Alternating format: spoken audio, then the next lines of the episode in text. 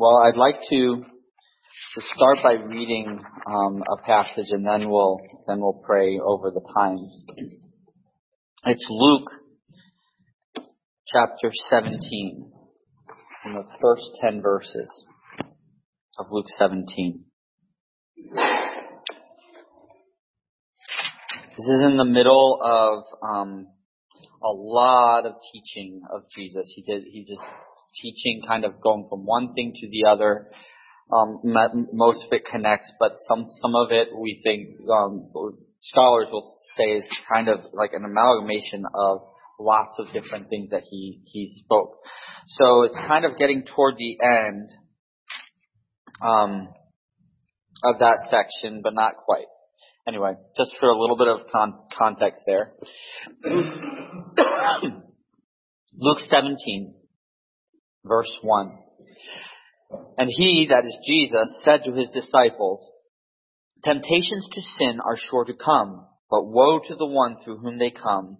It would be better for him if a millstone were hung around his neck, and if he were cast into the sea, than that he should cause one of these little ones to sin. Pay attention to yourselves. If your brother sins, rebuke him, and if he repents, forgive him. And if he sins against you seven times in the day, and turns to you seven times saying, I repent, you must forgive him. The apostle said to the Lord, increase our faith. And the Lord said, if you had faith like a grain of mustard seed, you could say to this mulberry tree, be uprooted and planted in the sea, and it would obey you.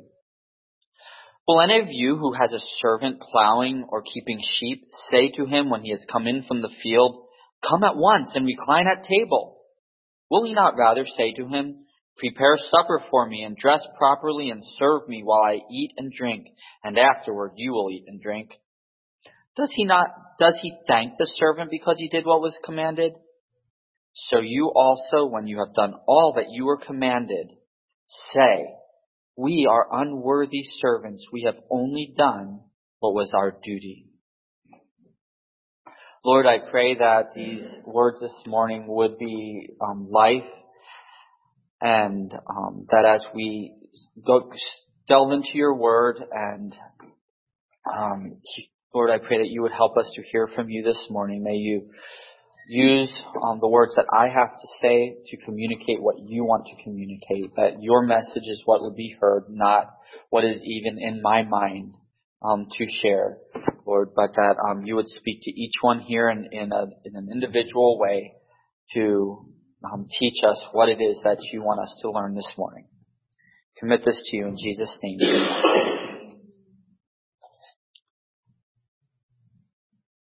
So you also, verse 10, when you have done all that you were commanded, say, we are unworthy servants. We have only done what was our duty. I'm going to talk about that last word this morning, duty. I want to ask, though, this is a question for um, everyone in here. What is duty? Someone give me like the basic definition. What is duty? Something you're supposed to do. That is accurate. Any anything, um, any other aspect or definition? Usually within a, whatever role. That's true. Obligation. They're true, but this word um, duty, both in English, the roots in English, and in Greek, it is. It's about obligation. I'm going to read the, the Noah Webster definition from that old um, dictionary that, that we like to read from because it was um, it's more accurate and it's scripturally based. The definition of duty. Now, um, that definition in Noah's Web, Noah Webster's 1828, I think it is, um, dictionary has a lot of different um, extended definitions, but I'm going to read the basic one they have. Definition of duty is that which a person owes to another. That which a person is bound by any natural, moral, or legal obligation to pay do, or perform. That is to say, something you're supposed to do. Or, but, but, but no, going deeper, it has a lot to do with debt. It's something owed. Even in Greek, the word, and I meant to write the Greek word down that is used, mostly used for duty. There are a couple other oughts and duties, um, translated also, and they're, they're not exactly the same word, but they kind of carry the same connotation. But that word translated duty here is specifically this obligation, a debt that is owed. So when when when when you think of duty, this is another question that I want an answer. It's not a rhetorical question. Um, there's only I was going to ask the children, but there's only one child in here, and I don't know. I want to put you on the spot. So I'm going to ask this question. If you think you have an answer, you can answer it. Otherwise, we'll pass it on. Okay? When you think of the word duty, what comes to mind? I don't mean the definition, but what comes to mind as duty? Ava, you have first crack at this. If you chores, yes, that's a that's like the great answer. All right. Um, anybody else? What do you think? What's the first thing that comes to mind? As long as it's different than what Ava says. Military. Military. Familial taking care, of your parents when they're older. Taking care of your parents as they, they're getting older, yes.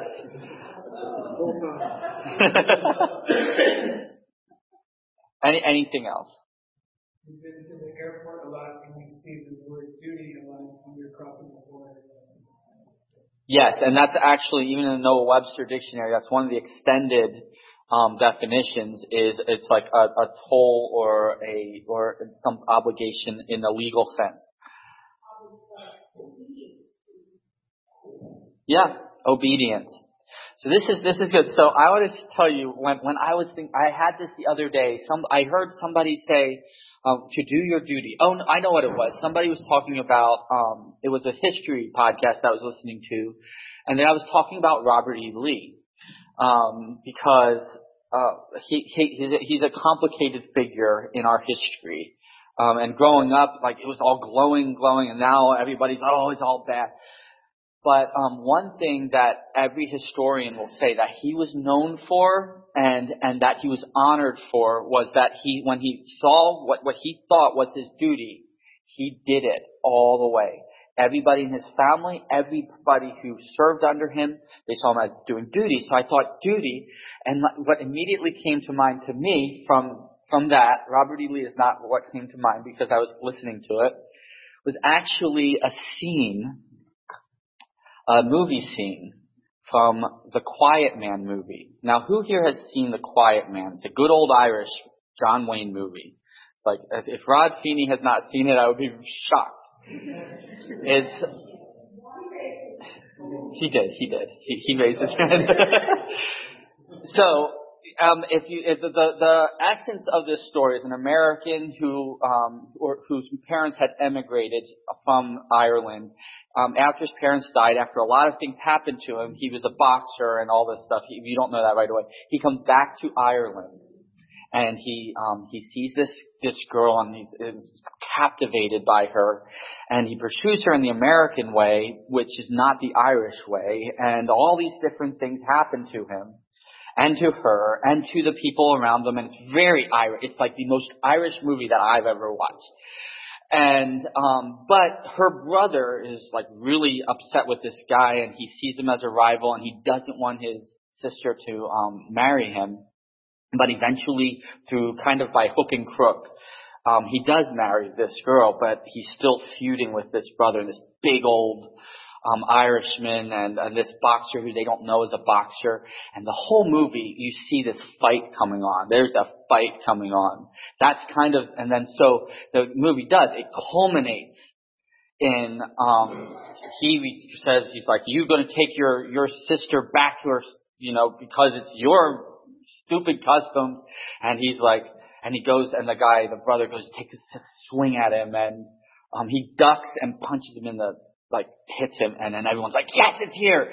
So the word goes out far and wide and people run in from here and there. Well, one of the people who sees what's going on is this young priest, Um, he's kind of, I don't know if he's, he's actually a priest or if he's being trained in the priesthood, whatever, but he's working with, with the older priest.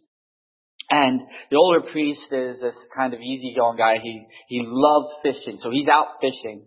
And the young priest, he's like, oh no, this big fight's going on. What am I going to do? So he runs to the, to the stream and he comes, Father, Father, there's a fight um, it's, and I, I'm to put a stop to it. And, and he's like, the, the old priest is, is holding his rod. He's like, yeah, yeah, you should put a stop to it. That's, that, that's what you should do. You, you should do that. He's like, no, father, I'm to put a stop to it. But it's, it's, it's Sean Thornton and Will Danaher. And the priest goes, Sean Thornton and Will Danaher, why didn't you tell me? Throws his rod down and he goes running with them. They go running in their priestly garments. They come, they run, uh, um, the guy like they come to the gate and the priest, the old priest jumps right over the gate. The young priest has to open and they walk out. They get to the corner and they're about to run around. The old priest stops. He goes, oh, stop.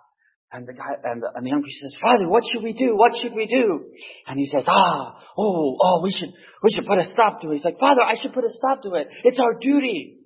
That's what came to mind to me. He's like, yeah. And the old priest there, yes, it's our duty. It is our duty to put a stop to it. And they never put a stop to it. Um, I'm assuming he just watches the whole thing. But it was his duty to put a stop to it. That's what came to mind to me. So I don't know if that's going to relate a whole lot to everything else, but but there's this sense of duty that that every person has. A problem with this word though is now in, in, in this time in history in particular, the whole concept of duty has been turned on its head. Where uh, people, I, the, the individual is in general more focused on what others' duty is to them than what their duty is to others. yeah, exactly. That's a good, good one. Um, so, but but the the Bible's filled with talk about duty, and duty has this huge. You hear duty, and you hear chores, you hear obedience, you hear you hear all the parts of duty that are part of duty. But there's something missing when we think of doing our duty. And so I want to just talk a little bit about duty this morning. Um, it's not not a super long. It might not even go longer than the story, little story way. But um, in Second Thessalonians chapter one, verse three, Paul says, "We ought always to give thanks to God for you, brothers." That we ought is it, it could be translated differently. It is our duty to always give thanks to God for you. It, that's just, that's an example. And there's a few other places in scripture where it says, we ought to do this. It is our duty to do this. Even in the Old Testament, um, we have, like in Micah, it says, um, the whole duty of man. Um, it talks, oh, no, no, no. In, in Ecclesiastes, it talks about this is the whole duty of man to fear God and to keep His commandments. And then in Micah, says, what does the Lord require of you? What does the Lord require of you? But to do just, to do justice, to love mercy, and to walk humbly with your God. These are requirements given. These are duty things given. Um, this is, um, we have a duty to God. Now, but why do we have a duty to God? And this comes back to, I'm not going to dwell on this because this is kind of more of a background um, thing, but, but, but, and so I'm not going to go source it in scripture, in all the scripture and everything, but God is the creator, He is the ruler, He is the authority. So duty has something to do with authority. And so when we come to the idea of these slaves who are working in the field all day and they come back and their duty is, it's because there is one in authority over them. So we come, I, I found this um, when I was looking, I was in the Strong's Concordance trying to kind of trace this word a little bit. Um, and one word that, one place that kind of surprised me that this came up was in Hebrews chapter 2.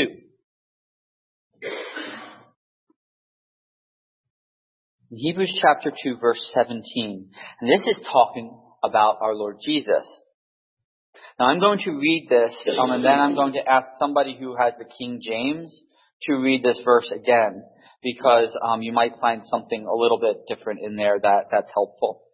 Um, therefore, he had to be made like his brothers in every aspect in every respect, so that he might become a merciful and faithful high priest in the service of God to make propitiation for the sins of the people. Um, King James, read it. Does somebody have King James? Wherefore, in all things it behooved him to be made like unto his brethren, that he might be a merciful and faithful high priest in things pertaining to God, to make reconciliation for the sins of the people. Wouldn't it be great if we still had a word like behoove that we use. It, but that word is the exact same word used in um, Luke talking about the duty of the slaves. It was his duty. That is a that is a very interesting point there. You know, we've heard and this uh, of the phrase um, "we owed a debt we could not pay." He paid a debt he did not owe, and that, in one sense, is true of course, because Jesus never sinned and he died for the sins. And yet it says here that it was his duty to be made like his brothers, uh, to be a merciful and faithful high priest, to make reconciliation for the sins of the people. Why? And, and that comes back to who he was before the Father.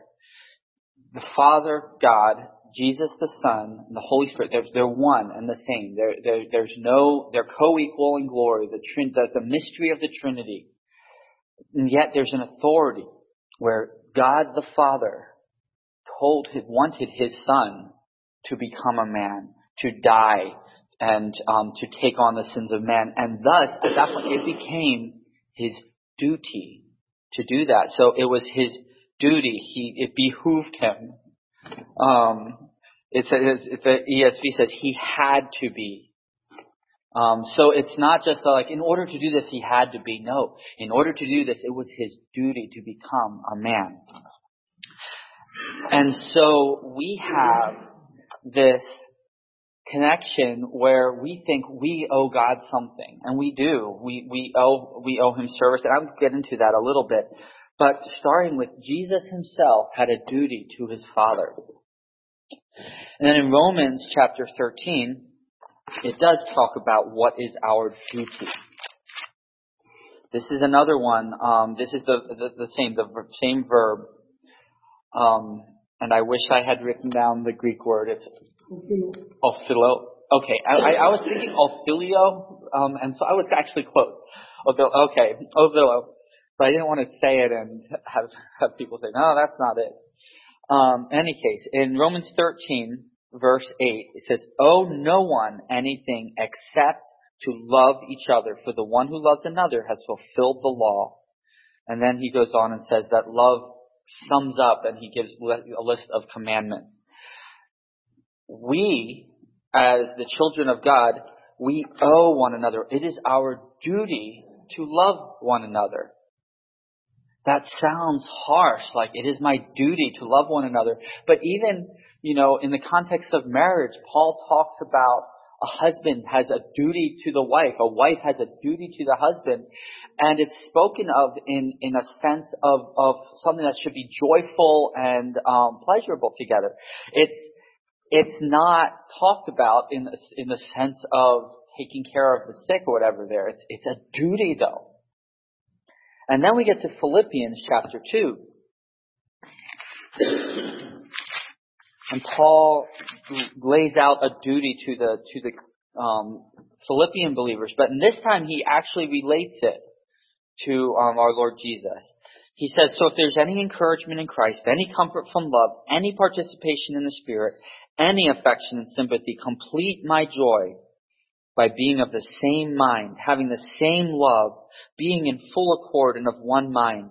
Do nothing from selfish ambition or conceit, but in humility count others more significant than yourselves. Let each of you look not only to his own interest, but also to the interest of others. Have this mind among yourselves, which is yours in Christ Jesus, who though he was in the form of God did not count equality with God a thing to be grasped. His rights as a co-equal with God was not something that he thought that, that, that he counted as something that he should grasp. It could also be taken as it was something he didn't need to grasp it because he already had it. But even in having it, he emptied himself by taking the form of a servant, being born in the likeness of men, and being found in human form, he humbled himself by becoming obedient to the point of death, even death on a cross. Therefore God has highly exalted him and bestowed on him the name that is above every name, so that at the name of Jesus every knee should bow in heaven and on earth and under the earth, and every tongue confess that Jesus Christ is Lord, the glory of God the Father. So this was the duty Jesus had to his Father. And Paul is saying, just like Jesus put on that mind of humility and submission and obedience to his Father to do the will of his Father, so also we should put on that humility and that love um, for our Father and to obey and to think about the interests of others. And um, in Second Peter, so so this is what we we have to do. There is a problem though um, with our doing the will of God. What is that problem? We can't. Why? Because of sin. So that's the problem with we ha- we owe a duty to toward God. Every mankind has. And I'm going to go to Second Peter, and um, in Second Peter chapter two, I'm not going to read in chapter two and three here this this part, but Peter goes through a number of different individuals and maybe types of individuals and groups and talks about them. He talks about the angels, how they failed in their duty to God. They sinned.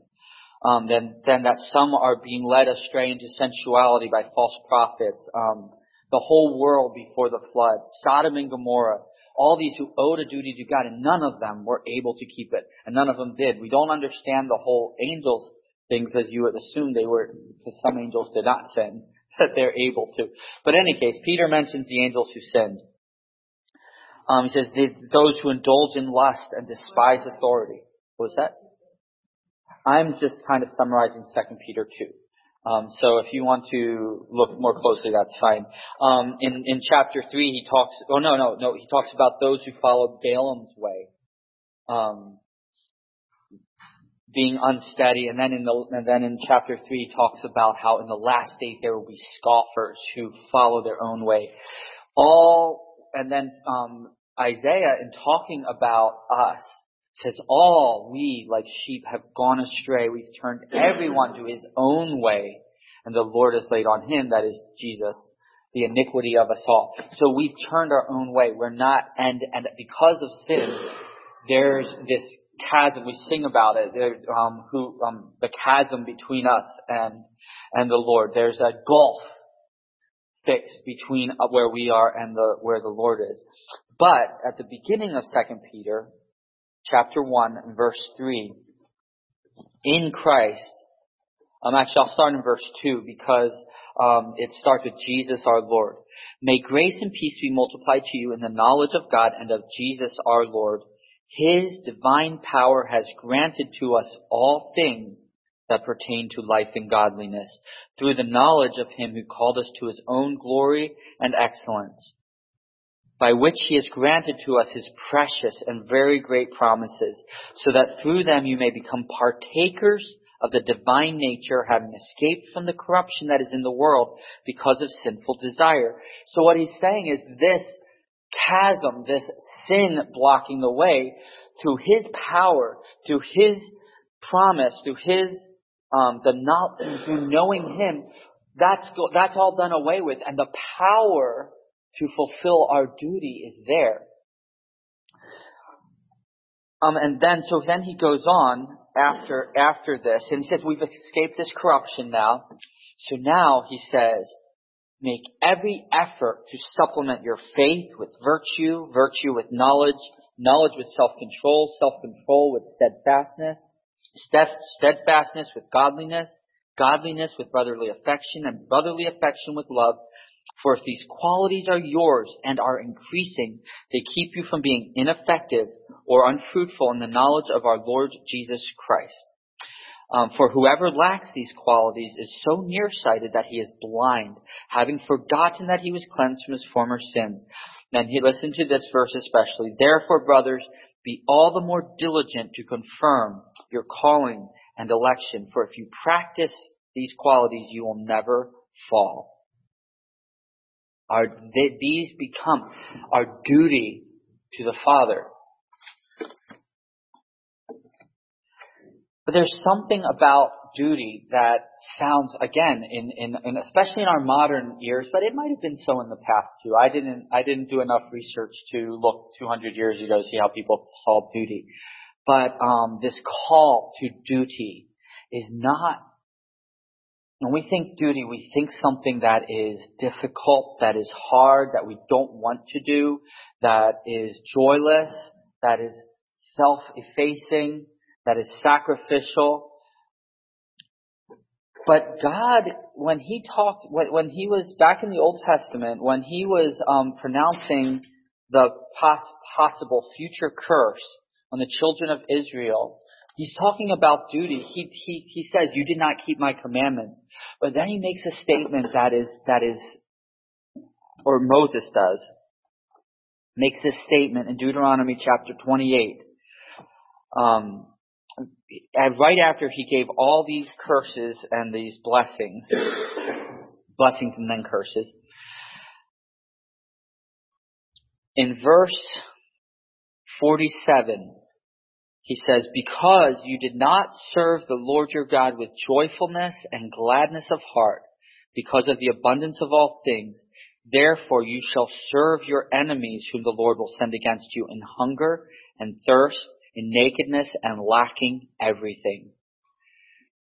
There were two, there's two duties spoken of here. One is the duty to God, and the second is the duty to a, a captor, uh, a nation that would take them captive. And in the first, he said, because you did not serve me with joyfulness and gladness, you will serve them. Your duty will be to them, but it will be filled with hunger and thirst and nakedness and in lack.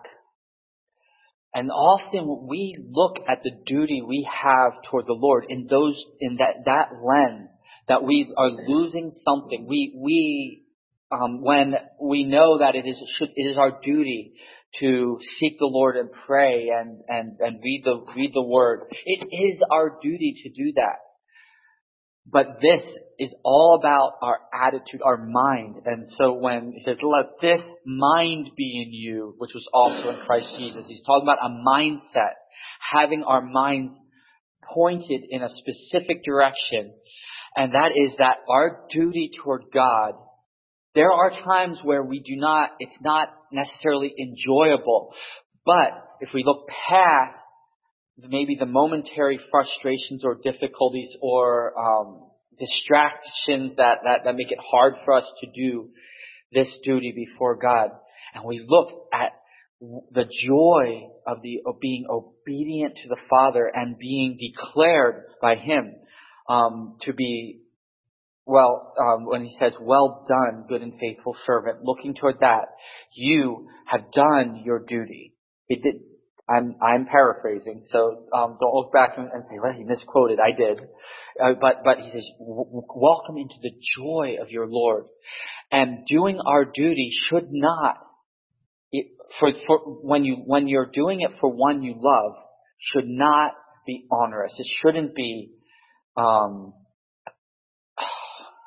filled with murmuring and complaining. There should be a joy in it. It is not joyful as a parent to get up at 3.30 in the morning to um, deal with a, a child who wants to just push you away but needs dealt with. That's not joyful in, in itself, but there's a joy behind it, uh, a, a cheerfulness in a sense that this is one I love, and the end result of this is um, of this discipline that I need to give, or the the help I need to give, or or so on, is good, and there's joy in it. You see, see the difference? So um, we are to do our duty, and duty is is important, but we don't do our duty with hands hanging down and um, with slouched shoulders and um, they say this about work. You know, you can do work and every day of your life you hate your job.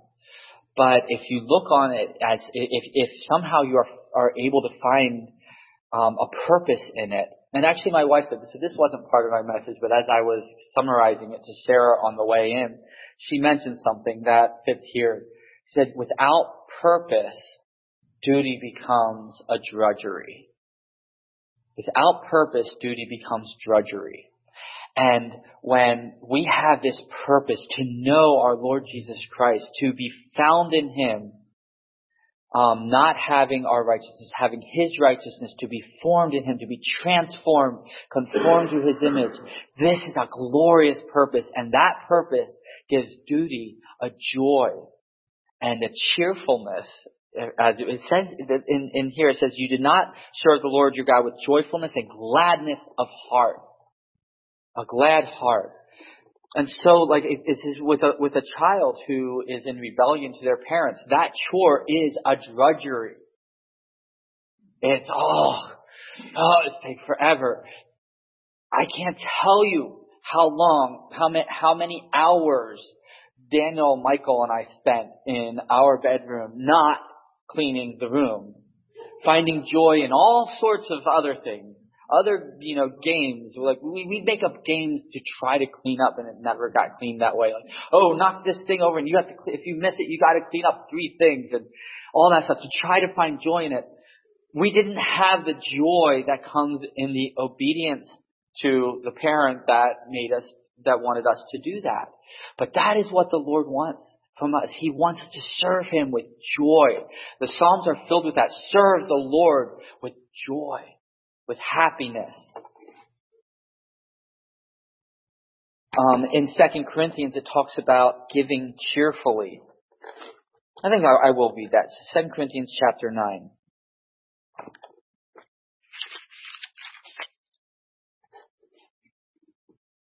Starting verse 6. The point is this.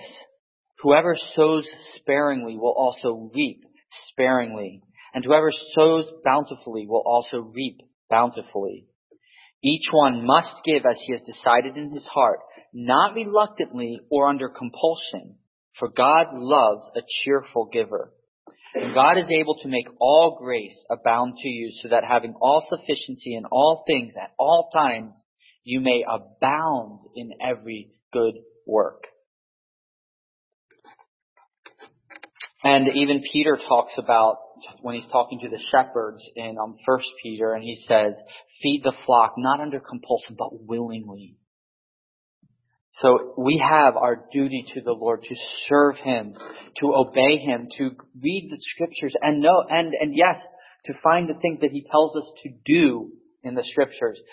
Um, there was a time when anytime anyone says you, you, you should read the scriptures to find out what the Lord wants you to do, I cringe. It's like, you read the scriptures to know Jesus. And that, of course, is true. But also, how do we get to know Him? It's by doing what He says. It's by obeying Him and following after Him in, in um, what He wants us to do. In Hebrews, so I'm going to, um, we're almost done here. I have a couple more passages. In Hebrews chapter 12,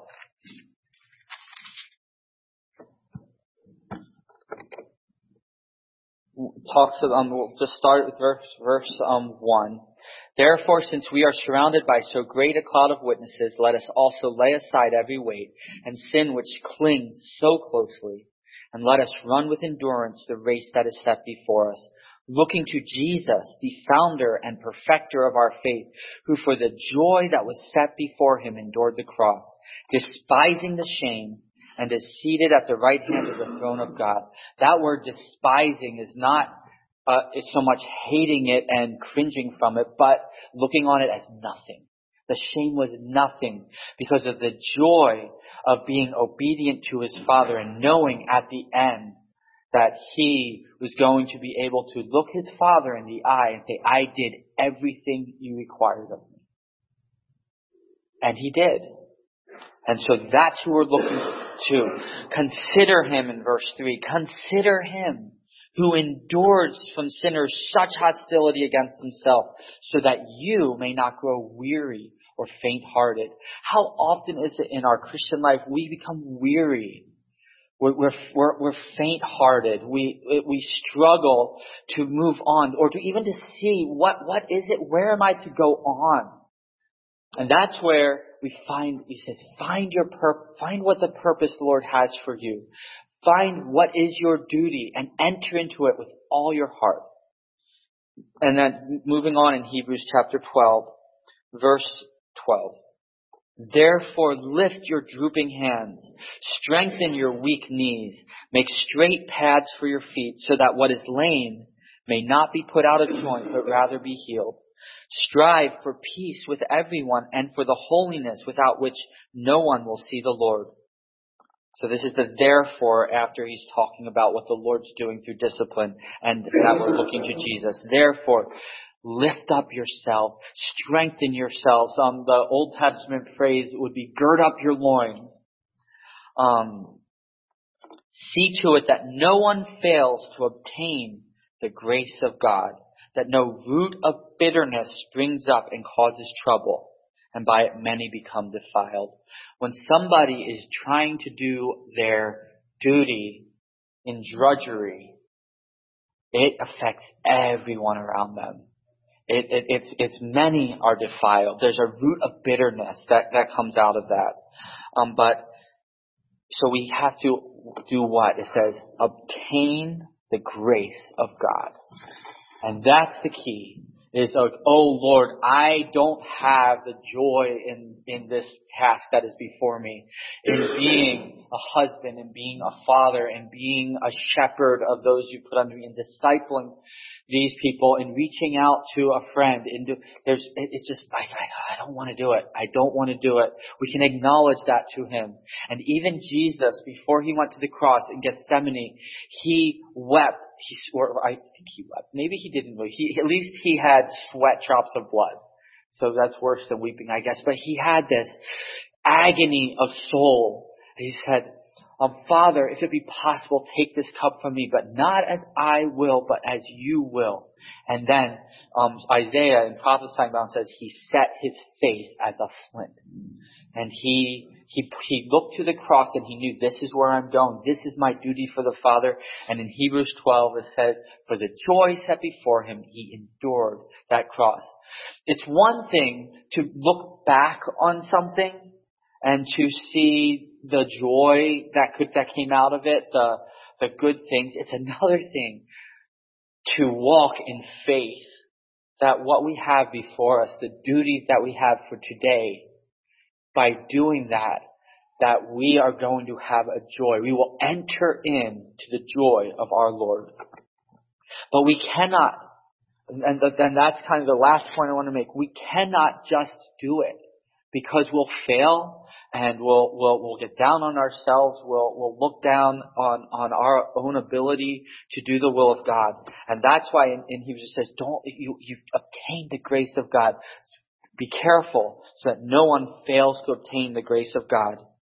And back to in closing, finishing in Second Peter, after all these things, he's talking about the angels who sinned and the people who followed the error of Balaam, the false prophets, the people who follow their own lust and um, the people in the end times who um, don't believe, who follow their own sinful desires. Peter says, you therefore, in verse 17 of 2 Peter 3, you therefore, beloved, knowing this beforehand, take care that you are not carried away with the error of lawless people and lose your own stability, but grow in the grace and knowledge of our Lord and Savior, Jesus Christ. To him be the glory both now and to the day of eternity. Amen. We have a duty before God, and before that, it is not um, a it is not a drudgery to do our duty before God. And as a result, it should not be a drudgery to do our duty to um, to our fellow believers, to our family, to our wives and husbands, our parents, our children. Um, when even it says, "Children, obey your parents in the Lord." If you're obeying your parents in the Lord, there's a joyfulness, and if you act joyful, and if you whistle and sing and do the little things, it helps when when you're doing so when you're in love with somebody, it's easy to do things when when um, for them. When you have to work on keeping that love going, sometimes it can become a drudgery. Instead, we think about like what the Lord has called us to do. Ask Him for the joy. Say, Lord, I don't have joy in this task. If we don't, ask Him for it. Say, Lord, give me joy in what you've called. Help me to see beyond the, the drudgery of the moment, the, the difficulty of this duty. Help me to do my duty before you. And the Lord promises, He promises grace. He has given us to, to us all things that pertain to life and godliness. Therefore, and dot, dot, dot. So that's what I had this morning, and um, I think today it is it is so easy for us to get caught up in the in the um, the flavor of the times, the, the modern culture. And I was just thinking about this this idea of doing our duty and how important that is. But we need His grace. Lord, I come to you today, and we, we, I do ask, Lord, that you would um, pour your Spirit out on, on each one of us, on us as, as your church, as your body, so that we can do our duty to you before you in cheerfulness and joyfulness of heart, that you would um, help us to see beyond the, the um, difficulty of the moment and to see the joy that is before us, that joy of having done the will of the Father, of being able to enter into your presence and look, look at you as you look at us and you say, well done, good and faithful servant. Enter in to the joy of your Lord. Lord, we want to hear that. Thank you that our Lord Jesus went before us and he did his duty to you. He became like us and so that he could be a faithful high priest. Lord, help us to be faithful. We need you. We are in such desperate need of your grace, your mercy. And Lord, when we stumble, when we fall, when we grumble and complain about, about what our duty is, Lord, just remind us. Bring it back to our memory so that, that our mind can change, that we can be transformed from one degree of glory to another. Um, but Lord, the working is all yours. The power and the um, ability to obey is all from you. It is your grace. So we just come to you this morning, Lord, ask for your grace. Um, help us to not fail to obtain that grace, um, but to walk in it and grow in it until the day when we see you face to face. Lord, we, we worship you. We lift you up. Thank you for your word and um, for your Holy Spirit. So we commit this time to you, in Jesus' name.